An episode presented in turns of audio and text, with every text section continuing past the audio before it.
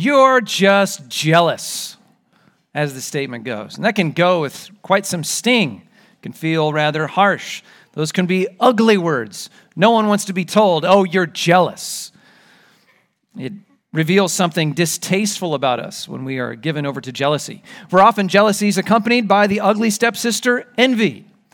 I want those good things for myself instead of you having them, right? Whether it's the good promotion or it's the good looking girlfriend or the sports car or the attentive husband or the compliant kids, whatever it is, we envy God's good gifts that He gives to others, and so we become jealous. We want those for ourselves. And it gives way to other ugly things, like where we can become bitter or we become, say, unfriendly to that person who got the promotion instead of us. Uh, we start actually hoping, well, maybe it won't work out. You know, maybe the relationship, there'll be a breakup and I'll be the rebound or whatever it is. We're hoping for uh, failure for them. And it's just like the opposite of the golden rule, isn't it? That Jesus taught us. Instead of, you know, if you put the spirit of it, we want the good for others that we would want for ourselves. Uh, jealousy, we live by this. We wish bad on others for the bad we would never want for ourselves. And it gives way to things again envy, resentment, spite, selfishness. Jealousy typically is a very ugly thing. But is it always? So that's where we turn now. Because we see in this text, God actually calls himself jealous. And God is good all the time, even in his jealousy. And so, what does this mean? And to teach us about this, God has even given us a picture of a good kind of jealousy. And it's the kind of jealousy that is resident, or should be, in a marriage, in that exclusive commitment of a husband and a wife to one another. Hence, we hear in our vows things like this Will you, in forsaking all others, keep yourself only for her all the days of your life? In marriage, it's a, it's a, call to this exclusive relationship that no one else is allowed into, no one else is a part of, no one else has rights to, right? That's the expression. You're forsaking all others and devoting yourself, wedding yourself to one and one and only.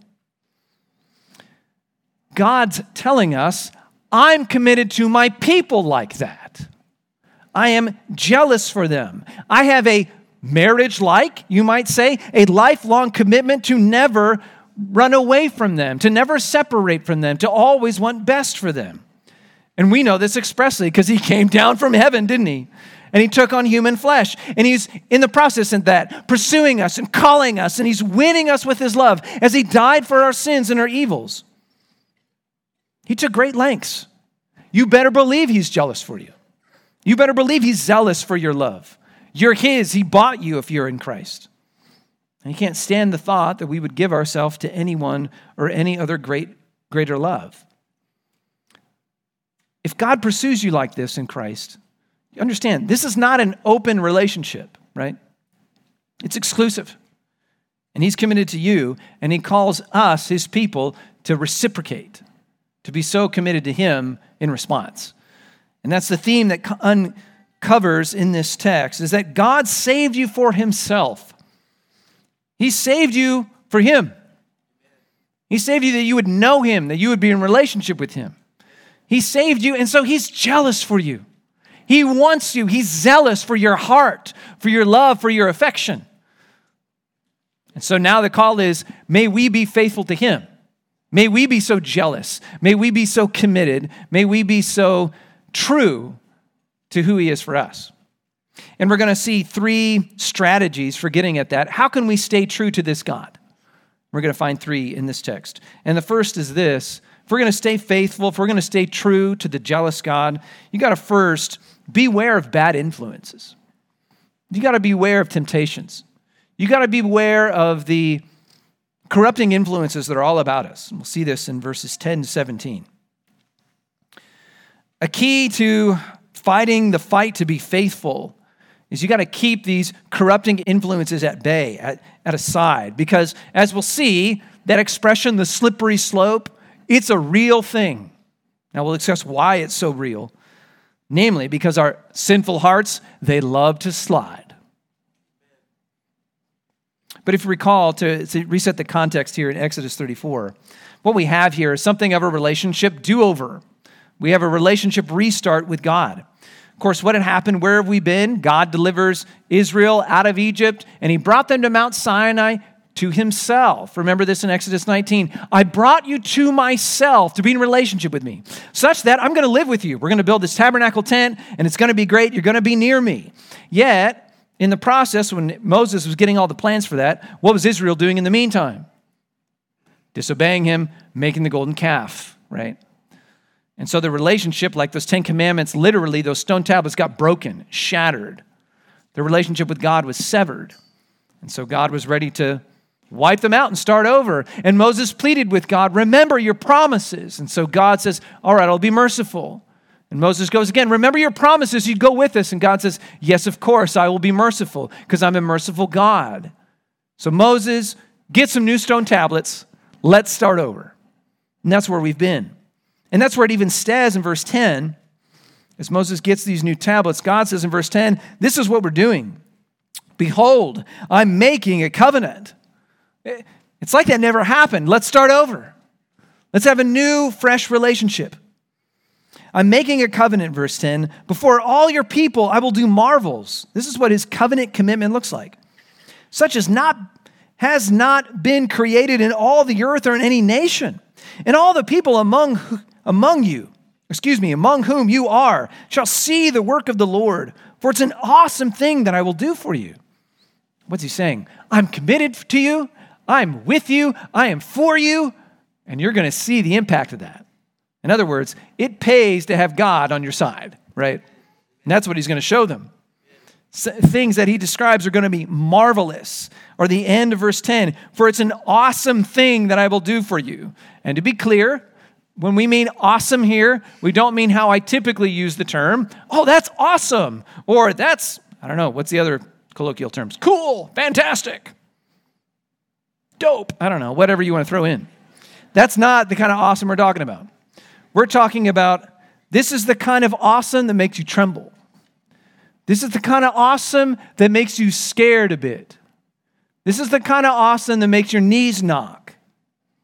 Because you have seen a power unleashed that you know you have no control over. Such, what are we talking about? Verse 11. He says to them, Observe what I command you this day. Behold, so here it's going to look like, I will drive out before you. And these are all the nations that are currently in the promised land that they're about to go to the Amorites, the Canaanites, the Hittites, the Perizzites, the Hivites, and the Jebusites. And God's saying, I'm going to fight for you there. I'm not just taking you in there and leaving you yourself. I'm going to fight for you. I'm going to be your lead warrior. And he showed that right when they entered the promised land at the start. Remember? The first city they go to attack in the promised land, remember what it was? Jericho. And his marvelous work, wondrous work at Jericho was seen as the walls just came a tumbling down, right? And God gave them a great victory that was not at their hands. What did they do? They stood around and blew trumpets and walked around walls. That's not a great military strategy unless God's fighting for you. But as he fights for them, striking fear, maybe in the very people of God, let alone the enemies of God, he's saying, This is what my commitment to you looks like. So even there at the start of verse 11, he says, I want you to be committed back. Observe what I'm commanding you today. I'm committed to you. Be committed to me, which looks like obedience. Because this is a relationship. It's, there's a mutual, there's a back and forth here. It, it's a communion. We've talked about this. It's a sharing back and forth. So God says stuff, we trust Him and we obey. That's how relationship works.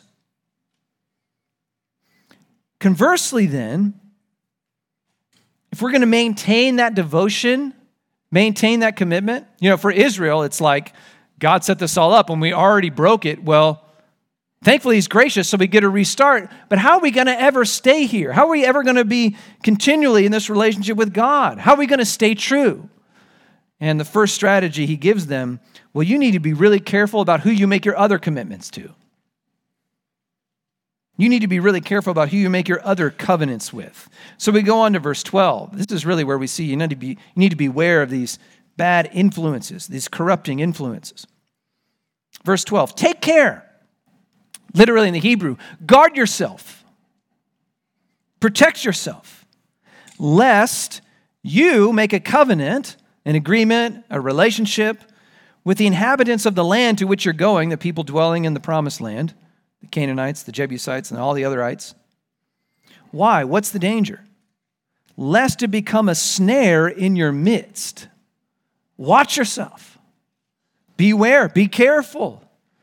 Watch out who you do deals with and who you're around. Why? Because they're going to be a snare for you, not a drum, a trap.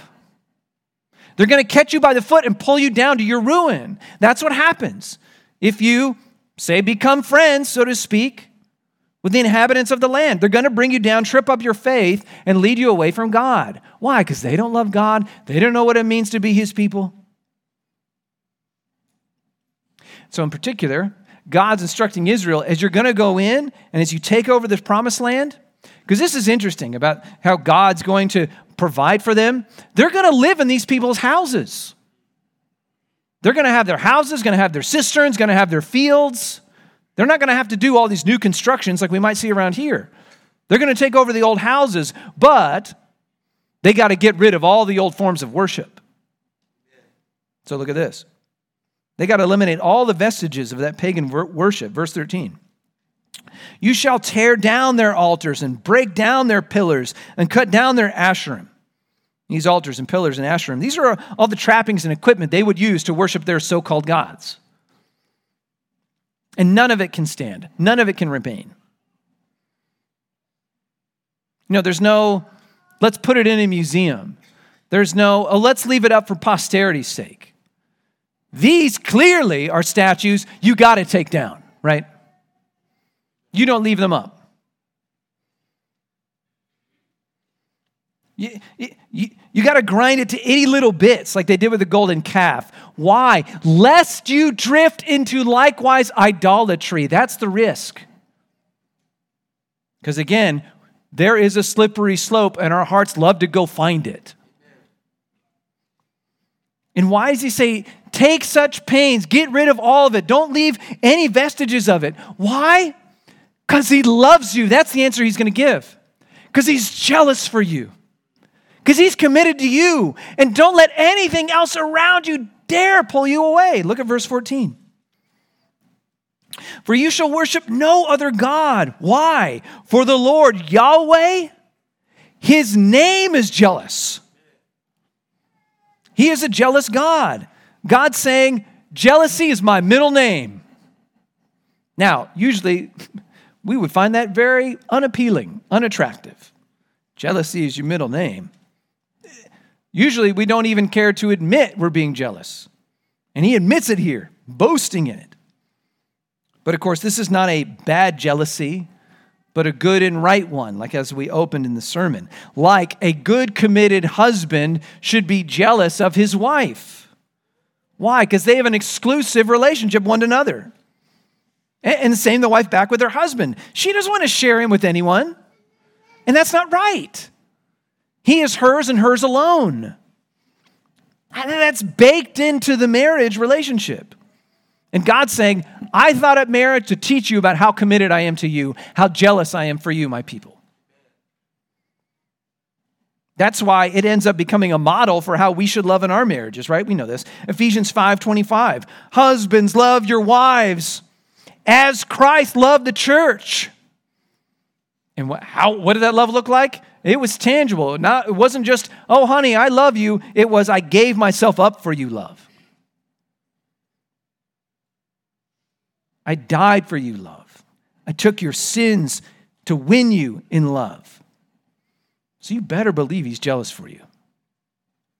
He moved heaven and earth for you, for your love and devotion. And He wants what's best for you, and He knows that's Him. So don't let those other temptations stick around. In other places in the law, it, the temptation is, well, you're going to go investigate just in your curiosity. Have you done this with sin before? Like maybe you weren't even too attracted to it, but you wondered about it. And then before you knew it, you weren't engaging in that sin.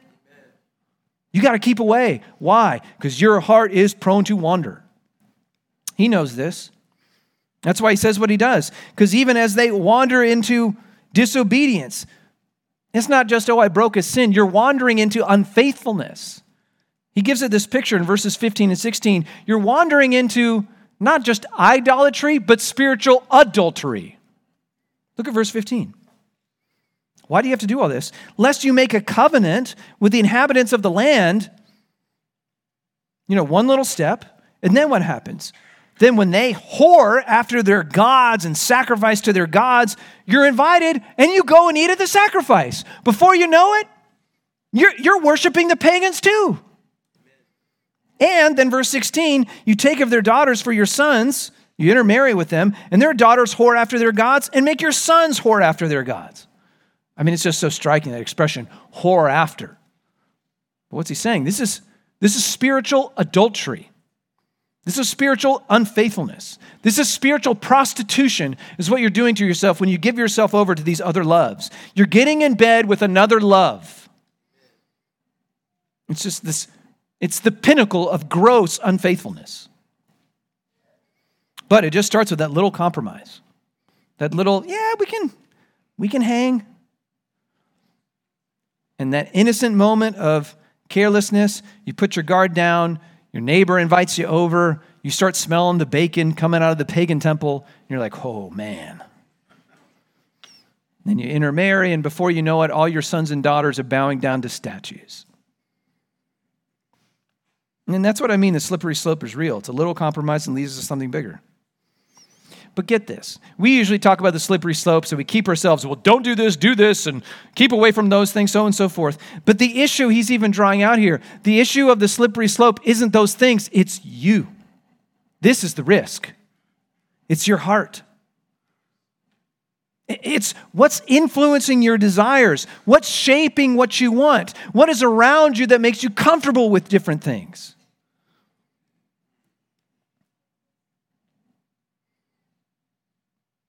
You know, as people engage and move into even what are gross sins that our society are celebrating, what's the story the world's using to get people there? It's all these personal anecdotes, isn't it? Even as the leading politicians in our country, they were referencing, well, I have a family member who is gay or who, whatever the case may be. And so it must be okay, anecdotally. We become comfortable with these things, irrespective of what God has told us, right?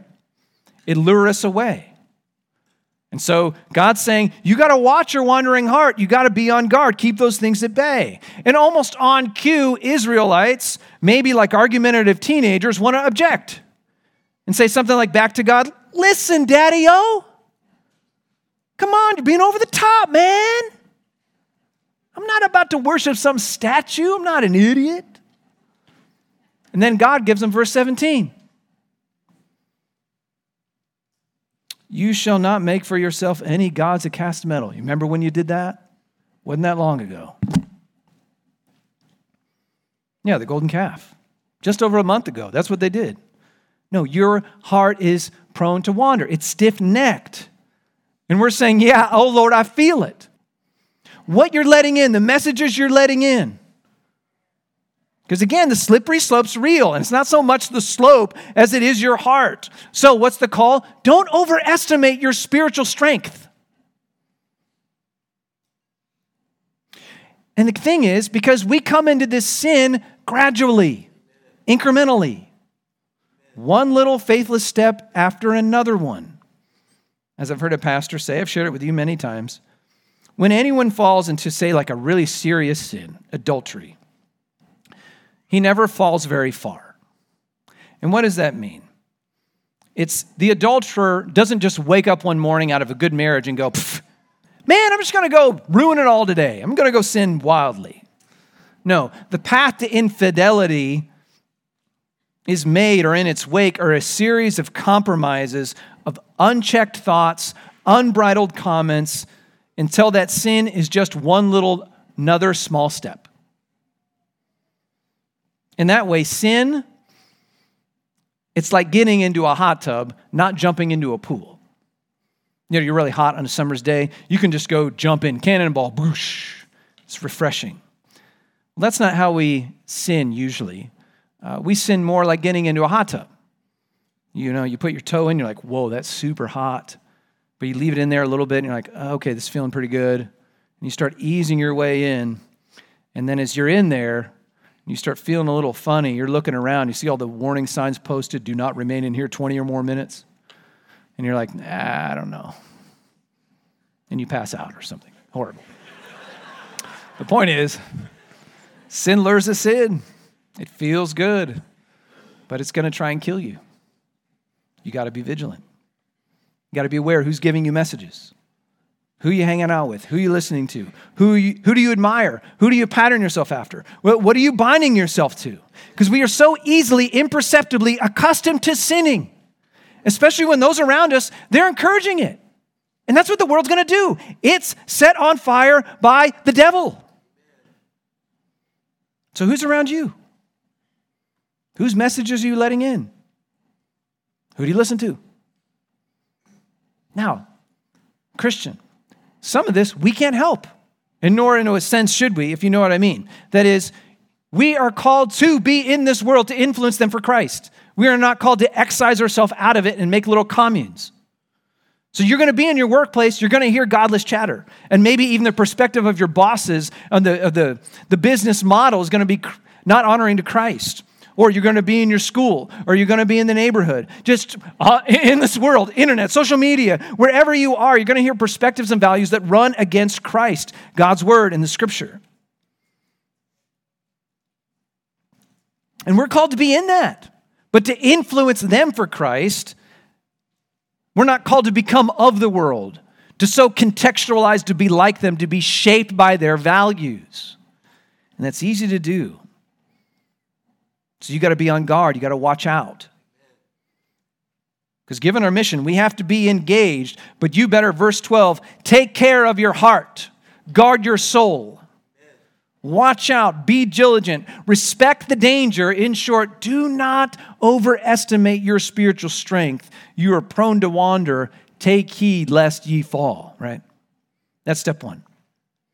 The second strategy set up regular reminders verses 18 to 28. How do we go on the offense, so to speak, against the constant bombardment and the messaging of the world? God's plan is to set up these regular reminders that center us again, reform our identity, recall to mind who we are, who our God is. And that's seen here as the Lord answer for his people. He creates these reminders in their calendar, as seen in these feast days that they're going to regularly observe. It's going to remind them who they are, who their God is, what he's done, and what he will do. Because you understand these feast days are going to run through them every year or even every week with the Sabbath. And it's putting just things in their calendar where they have to just stop and say, okay, the world's telling me this. That's what all are saying around me. But God, what have you said? God, who am I? And it starts off, it goes to the first festival of the religious year, and that's the Passover, which is encapsulated as well by this feast called here in verse 18, the Feast of Unleavened Bread. Of course, as they left Egypt, they didn't have time to have a baked meal, so they had ancient fast food, the unleavened bread when they left slavery from Egypt. But God's saying every year you're going to kind of reenact that to go back and remember. Remember what I did for you. Look at verse 18. You shall keep the feast of unleavened bread. Seven days you shall eat unleavened bread as I commanded you. Again, this is nothing new. At the time appointed in the month of Abib. From the month of Abib you came out of Egypt. And if you remember, when God brought them out of Egypt, He said, We're doing a calendar reset. This is New Year's Day for you, this is day one, this is January 1, so to speak, when I delivered you and saved you out of Egypt. This is where your life begins. And every time you cross that every year, you need to stop and remember who am I? I'm redeemed by God. That's who I am. I'm one saved out of slavery. I am one who's been bought with a price. I've been redeemed. Because they're to remember that about every year as they come to the Passover.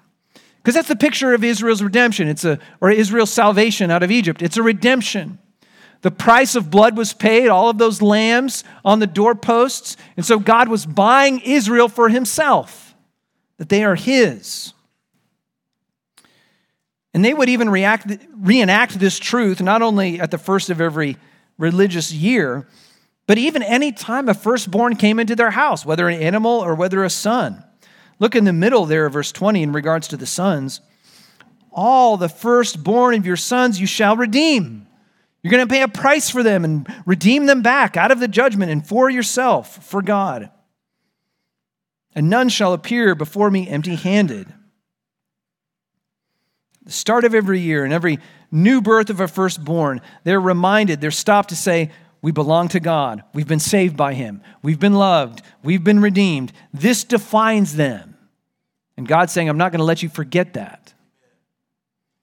Then in verse 21, we have this weekly remembrance in the weekly Sabbath, this day of rest, where you are going to, as you go through your work week, you're going to stop in Israel one day a week. It's a weekly checkpoint. You're running along on the road, it's a weekly checkpoint. Hey, hey, hey, stop for a second. Are you trusting God? Are you willing to put down your own efforts, your own abilities to say, God, I'm ultimately trusting you to provide? That's what the weekly Sabbath did for Israel.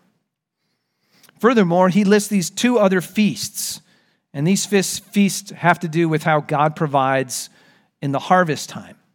You had the Feast of Weeks and the Feast of Ingatherings. They are mentioned in verses 22 and 23. We're not going to go to the details here. We did that when God first gave all the details in chapter 23, some time ago. But again, they're revisited here almost word for word to remind them. Because again, what's the context? You're my people, but you blew it. We're restarting because I'm a gracious God, but you need to get keep faithful. And how are you going to do that? You need these reminders to be checkpoints for you. To be, to be that annual checkup, so to speak, or maybe a weekly checkup in the Sabbath. To stop and say, Where are you? You trusting me? Have I been trusting God this week? Or for them, am I trusting God to provide in the harvest? Am I going to stop and acknowledge and give praise to the source of all the good that's come to me? That's what these feast of weeks and ingathering was all about. And again, this is a contrast for them with the ancient world. You probably know this, or maybe you're not aware. In the ancient world, all of their worship really revolved around how can we manipulate the gods to give us a good crop this year? What can I do to make sure my wheat harvest survives? What God can I please? But contrary to that, these harvest feasts are all about no, it wasn't, you didn't get a good crop because of Marduk or Baal. These were the gods of the Canaanites, for example. Nor was it Mother Nature or Buddha or Allah. Yahweh gave us this because we are his people and we're going to praise him for it. And he says, take that time every year not to forget it. And then, furthermore, to make them not forget, he codifies it. He writes it down in a stony, permanent word. Look at verse 27 and 28. And the Lord said to Moses, Write these words, for in accordance with these words, I've made a covenant with you and with Israel. So we're going to write it down for one. 28. So he was there with the Lord, Moses, 40 days and 40 nights. He neither ate bread nor drank water. He was feasting. His life was on the Lord. And then, I think the implication is God wrote on the tablets the words of the covenant, the Ten Commandments. These words of the covenant, they've been preserved, recodified, and put on tablets of stone, again, to show this is a strong arrangement we have, you and me. And so, verse 27, Moses obediently writes down the book of the covenant. This is probably chapters 21 and 23 of Exodus. And then God remakes at the end, writing again with his finger on those stone tablets the Ten Commandments, the summary of their relationship. And what's this all saying? We're back on. The relationship, we're back together again. Let's start over. I'm your God, you're my people. Here's the proof of it. We got the receipt of it, these stone tablets, this enduring nature of my commitment to you. Don't forget it. And the same is true for us. Just like Israel, we need reminders, regular reminders, because we're so prone to wander. The Lord knows this. The Lord knows this, and so He gave us this table. Let me remind you all about the table. Here's what He says King Jesus commands us to remember his cross. So this is 1 Corinthians 11, verse 23 and following. He, he doesn't give us any feasts, really, right? Eh, Christmas and Easter, they're not in the Bible. This is what he gives us. And what does he say? Paul's rehearsing it. For I received from the Lord what I also delivered to you. So even Paul's writing to Corinthians, let me remind you about something. That the Lord Jesus, on the night when he was betrayed, took bread. And when he had given thanks, he broke it and said, This is my body, which is for you. You need to remember that I gave my body on your behalf. And then he says, Do this. Jesus said, Do this. It's a command in remembrance of me. You have to remember this. In the same way, also, Paul continues, he took the cup after supper, saying, This cup is the new covenant in my blood. Do this. That's a command. As often as you drink it, in remembrance of me. Jesus commands his church regularly, regularly to remember the cross at this table. That's what it's for. So you never forget why can I have a relationship with God? Is God really for me? Uh, maybe I would rather go with the world. God saying, put that all aside. Remember this I died for you. I bought you. I redeemed you. You're mine. Never forget this. He baked into the rhythm of our life as a church to regularly gather, to stop and say, Yes, the only reason I have hope with God, the only reason it's well with my soul when He comes back is because Jesus died for me. And that's the way we make it all the way to when He comes back. Now, Jesus, in his brilliance and care for us, has commanded us to observe this table. But dare I say, we will not get a day in the Christian life without going back and remembering the gospel. That is, you don't need this table to do that, though thank you, Lord Jesus, for giving us that. But every day, our Christian life is built on going back and remembering what Christ has done. You know, we use the expression around here I preach the gospel to my soul every day. You know, you get out of bed and your soul it's just naturally telling you all kinds of things. Or we turn on the radio or listen to the podcast or turn on the TV or go on the internet, and there's all kinds of messages going at us telling us all kinds of things. And, he, and the call is here no, you need to preach to your soul. You need to preach those realities. Jesus died for my sin and rose from the dead, and he's interceding for me, and I am his. That's the word we need as we walk forward every day. And I've said it again but now I'm going to give the mic over to good Puritan Dr. John Owen. And he's going to tell us what does this mean to daily remember the gospel? And really, it's by faith to apply what Christ has done every day to our own souls. So he puts it like this This is faith's great and bold venture upon the grace and truth of God. This is faith's bold work. What is it? To stand by the cross and say, Ah, he is bruised for my sins and wounded for my transgressions, and the chastisement of my peace is upon him. He is thus made sin for me. And here I give my sins to him because he is able to bear them and to undergo them. He actually requires it of my hands, and that I should be content, and he should undertake for them and that I would heartily consent unto, that I would, that is, willingly give them over and be just content there. And then Owen adds this he says, This is every day's work for the Christian. That's what we do.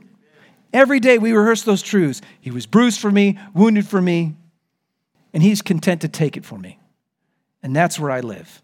And then Owen adds this I know not how any peace can be maintained with God without it.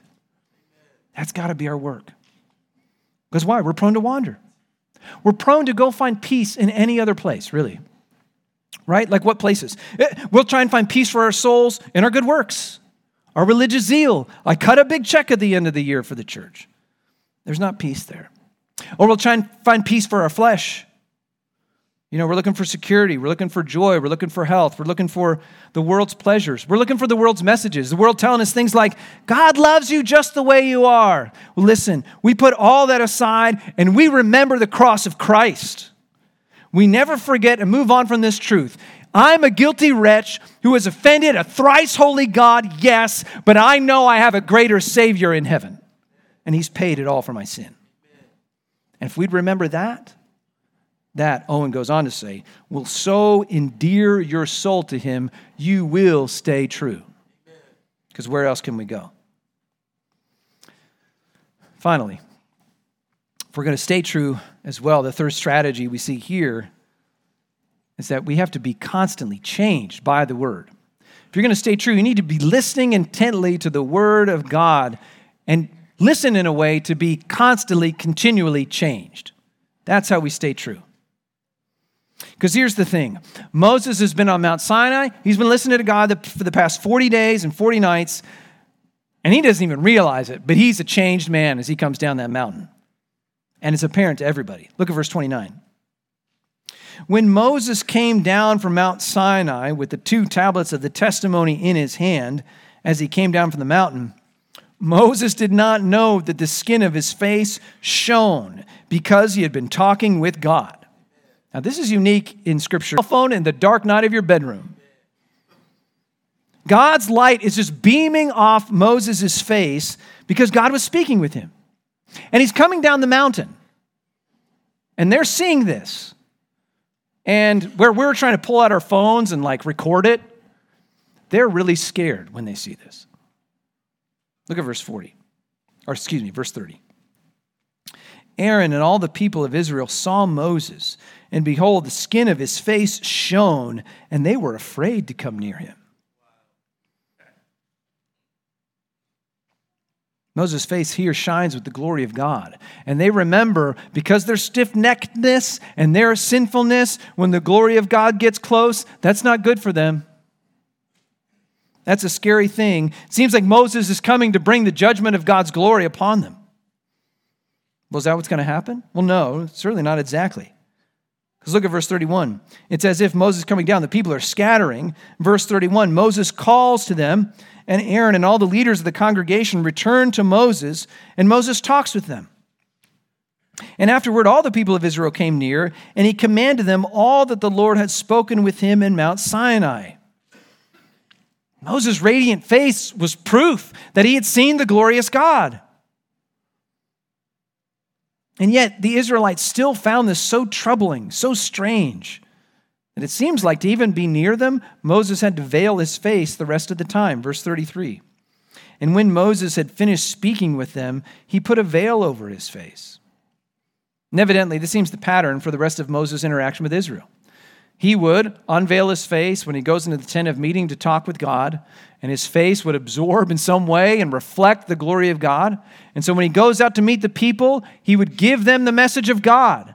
But then after he gave them God's word, he would veil up again and cover it because the people couldn't stand it. They were too afraid, I think, because they knew all about their sin. What did this show us? Even in this old covenant, as God's getting so close, there's still a barrier between God and his people. They can't take a direct interaction with the glory of God. There's going to be, we talked about this, there's veils in the temple, right? that keep people away out of God's presence. And there's a veil even on Moses' face. Why? Because a barrier's still here. And so they can only get so close, they can only know God so well, or only know his glory for so long until Christ comes. And that all changes. And you know why? Because that barrier between you and God is gone and you get to, as Paul talks about in 2 Corinthians 4, you get to see with the eyes of faith, faith the glory of God. He says it like this. This is 2 Corinthians 4 6. For God, who said, Let light shine out of darkness, has shone into our hearts to give the light of the knowledge of the glory of God. He's put in our heart to see God, but where? In the face of Jesus Christ. Because through that sin defeating mediator, in his face, we get to see he is merciful, he is gracious, and gracious truth has come to us. But here's the thing Paul talks about this as well in Second Corinthians. When you get to see God and you get to see Him in His mercy to you and His grace to you, when you've seen the glory of God, like Moses, it changes you. It's seen on your face. Paul puts it like this this is Second Corinthians 3. 16 through 18. But when one turns to the Lord, the veil's removed. He's, he's quoting from Exodus. Just like Moses, and he went in and goes in and he takes off the veil to talk with God. That's happened by faith when we get to see the glory of God in Jesus Christ. And then what happens? And we, this is 2 Corinthians 3:18. And we all with unveiled face, beholding the glory of the Lord, are being transformed. Those go together. You see the greatness of Jesus, you are being transformed into the same image from one degree of glory to another, for this comes from the Lord who is the Spirit. You really encounter the glory of God by Jesus Christ, you will become like him. The more you look at Christ, the more you see how merciful he is to you, right? How gracious he is to you, how slow to anger he is to you, how abounding in steadfast love he is to you. The more you see that, the more you start to imitate it, the more you start to become Christ like. And notice, it doesn't all happen in one go either. It's not, oh, I see Jesus and boom, I'm a perfect Christian. That's evident as I look at my life. No, he talks about this gradual, incremental transformation, being transformed into the same image from one degree of glory to another. It's like one more turn on the dial, but becoming more like our gracious and merciful Jesus. The more you look at him each degree, the more you see his mercy. By every degree, you get changed to be like him. Okay, two things fall out of this for us. Okay, first, you got to look more and more regularly into the book. You got to regularly be in the scripture. This is how you encounter Jesus Christ. If you're going to see the glory of God, you got to be in the book. Okay, we're in a new year. It's time to start the new year Bible reading plan, right? You can read through the Bible this year. You can read through the New Testament. You can read through one book for a month, like Ephesians. It's an awesome thing to do. You can memorize Colossians. You can read alone. You can read with somebody else. You can read on an app. You can read on a phone. I sound like Dr. Seuss trying to read your Bible, right? You can read in the morning with a black cup of coffee, and to that I say amen. But the point is, you got to get in the book. It doesn't really matter how much you read. It doesn't matter how long you read, really. But are you reading? Are you prayerfully reading and searching and begging to see, can I see the greatness of Jesus Christ to me here? Frankly, you might do better doing one verse at a time than 10 chapters a day. Both are good, but set up a habit to look in the book this year. Okay, but perhaps more importantly, as we look in the book, you got to look to then be ready to be changed. Read the Bible each day to be changed by Jesus Christ. Every sermon you hear, be ready to be changed by it. Every passage you memorize, be ready to be transformed in your thinking and in your living to be more like Christ. The point is, don't be a passive listener. Don't wait for the word to just wake up and hit you. Don't Rick, Eh, don't wait for Rick to just say finally the interesting thing that makes it worth it. It's not about that, is it? It's about we open the book and we're praying, Spirit, show us Jesus Christ. And I know if I see him, I'm going to be changed. Help me see, help me see how I need to be changed. And that means perhaps, I know for me, be as specific as possible what this change needs to look like. Write it out. Like, don't just, oh, read the Bible, marked it off the Bible app. Take a moment and pray and reflect God, because you're like this and because you've been so good to me, how do I be different today? I've seen how you're gracious. I know I need to be gracious to this coworker today. Oh, I've seen how you are good and righteous. I need to make sure I'm righteous with my neighbor today. I need to see how I need to care for my kids today, like you cared for your people in the wilderness. I've been begrudging this responsibility with my wife. Oh, help me. You've been such a good Savior. I need to XYZ and write it out and pray, Lord, help me because I can't do this without you. But every time we come to the book, we need to be listening, but not passively, listening to be actively transformed. Let us not get comfortable getting in the book and walking away the same. Because if that's happening, that means you're not seeing. Veiled face, beholding the glory of the Lord, are being transformed in the same image from one degree of glory to another. look for him, and then be ready for him to convict and to encourage and to change. Let's pray for that. And as I pray, I'm going to ask the men who have already been designated to come forward to distribute the elements as we prepare to take the Lord's table. Let's pray together. Father, you are so good, and you're so merciful and gracious, and you are a glorious God. And uh, we thank you for this, that you would share that with us, that you would show us that by Christ to see how good you are. Forgive us for not seeing as we ought, for the glory's there. We do pray for spiritual eyes to see. Forgive us for taking the light we have seen and not changing, not being transformed. You came to save sinners. That's no mystery. Let our sins be exposed to make us more like Christ. We thank you that you're gracious. We need it. Remind us of that as we partake of this table. It's in Christ's name we pray. Amen.